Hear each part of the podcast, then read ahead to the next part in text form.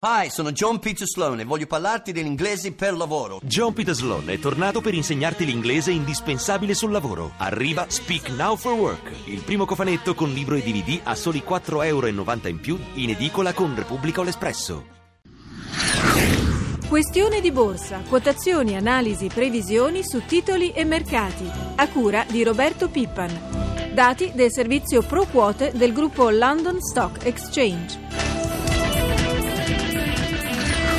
Sono le 10 e 7 minuti in questo momento, un cordiale buongiorno da Luigi Massi, borse europee in territorio positivo, stamane lo ricordiamo anche Tokyo aveva chiuso in progresso con il Nikkei in rialzo dell'1,34%, ma andiamo subito a seguire gli indici in tempo reale, ci colleghiamo allora con la redazione di Milano dove c'è per noi Paolo Gila, buongiorno. Buongiorno da Milano, indici in altalena in Europa ma sempre in territorio positivo, il Fuzimib registra ora un incremento dello 0,68% dopo essere arrivato guadagnare oltre un punto percentuale, Londra segna più 0,55, Parigi più 0,87 e Francoforte più 0,64%.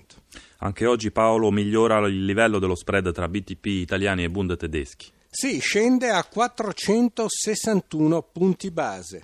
E allora scendiamo anche noi, ma nel dettaglio del listino milanese a partire dai titoli bancari che fanno da traino, no? Sì, è ancora in evidenza il titolo Unicredit, guadagna il 4%, mentre i diritti legati all'aumento di capitale crescono di oltre il 12%.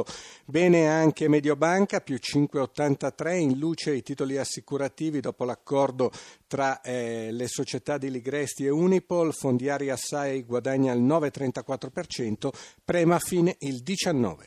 Andiamo a sentire com'è la situazione invece nel settore dei titoli industriali. Poco mossi, ma in prevalenza in progresso. Fiat guadagna lo 0,91%, in forte flessione Atlantia, meno 1,92%, Finmeccanica è stabile, ST Microelectronics guadagna lo 0,80%, bene anche Benetton più 1,91%. Poco mossi, o meglio meno mossi anche gli energetici e poi diamo anche la quotazione del petrolio. Ecco, partiamo dal petrolio che scende di poco sotto il livello dei 100 dollari il barile, lo troviamo a 99 dollari 80 centesimi, pressoché invariata Eni, per quanto riguarda Enel segna un progresso dello 0,38, il titolo migliore del comparto questa mattina è Terna, più 0,65%. Chiudiamo Paolo la nostra panoramica con i cambi, l'euro. L'euro è in leggero recupero nei confronti del dollaro a 1,28,40. Bene, grazie a Paolo Gila da Milano. Come ogni venerdì, lo sapete, partiamo dai fondi di investimento con uno dei nostri esperti, la conoscete bene ormai, Sara Silano di Monistar Italia. Buongiorno e ben trovata. Buongiorno a voi e agli ascoltatori. Silano, partiamo dall'ultimo rapporto sui rischi globali del World Economic Forum appena presentato. Una volta erano eh, le catastrofi naturali a fare più paura, oggi sembrano essere gli shock finanziari, i problemi del debito pubblico e la disparità nella distribuzione dei redditi. Quali sono le ragioni?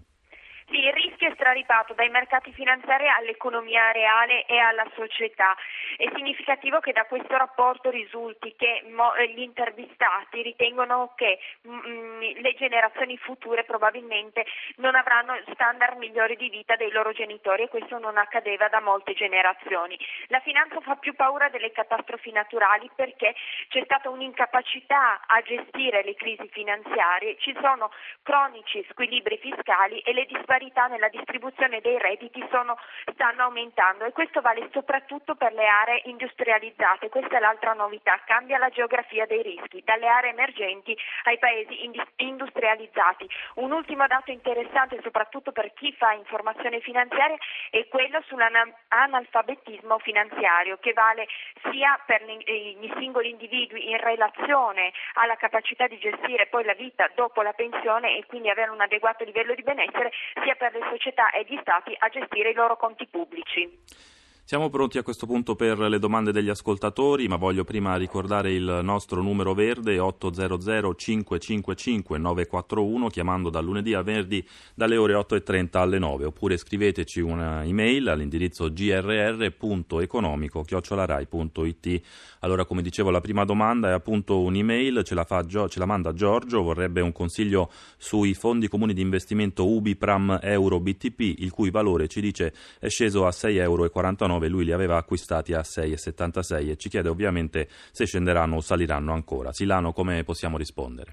Allora, per capire cosa succederà bisogna sapere che questo fondo investe in titoli di Stato dell'area euro e ha una forte concentrazione su quelli italiani. In media questa categoria ha il 20% investito in Italia, questo fondo ha circa il 50%, una percentuale tra l'altro non giustificata neppure dall'indice di riferimento.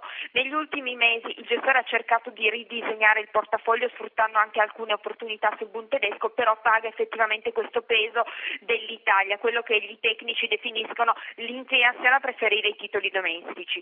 L'andamento del futuro dipenderà dunque da quello che succederà sul mercato dei titoli di Stato italiano e sulla capacità del gestore di cogliere l'opportunità. Diciamo che il team di gestione è buono, effettivamente quest'anno è stato un anno pessimo, ma ci sono risultati passati migliori per questo fondo.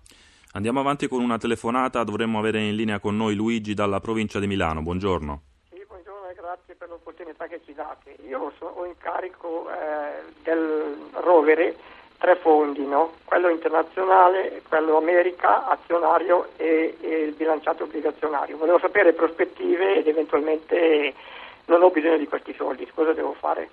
Grazie Luigi che mh, ci specificava di avere anche una propensione tra l'altro al rischio piuttosto bassa e dunque Sara Silano.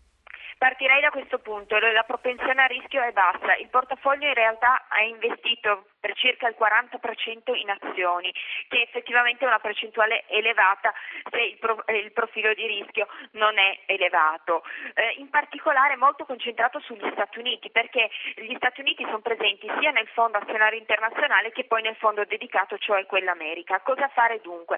Sicuramente se confermiamo una propensione a rischio bassa, bisogna valutare un aggiustamento del portafoglio in modo più prudente, quindi aumentando la componente obbligazionaria. La società di gestione ha dei prodotti di questo tipo che sono anche gestiti da case mh, con una comprovata capacità nel settore del reddito fisso.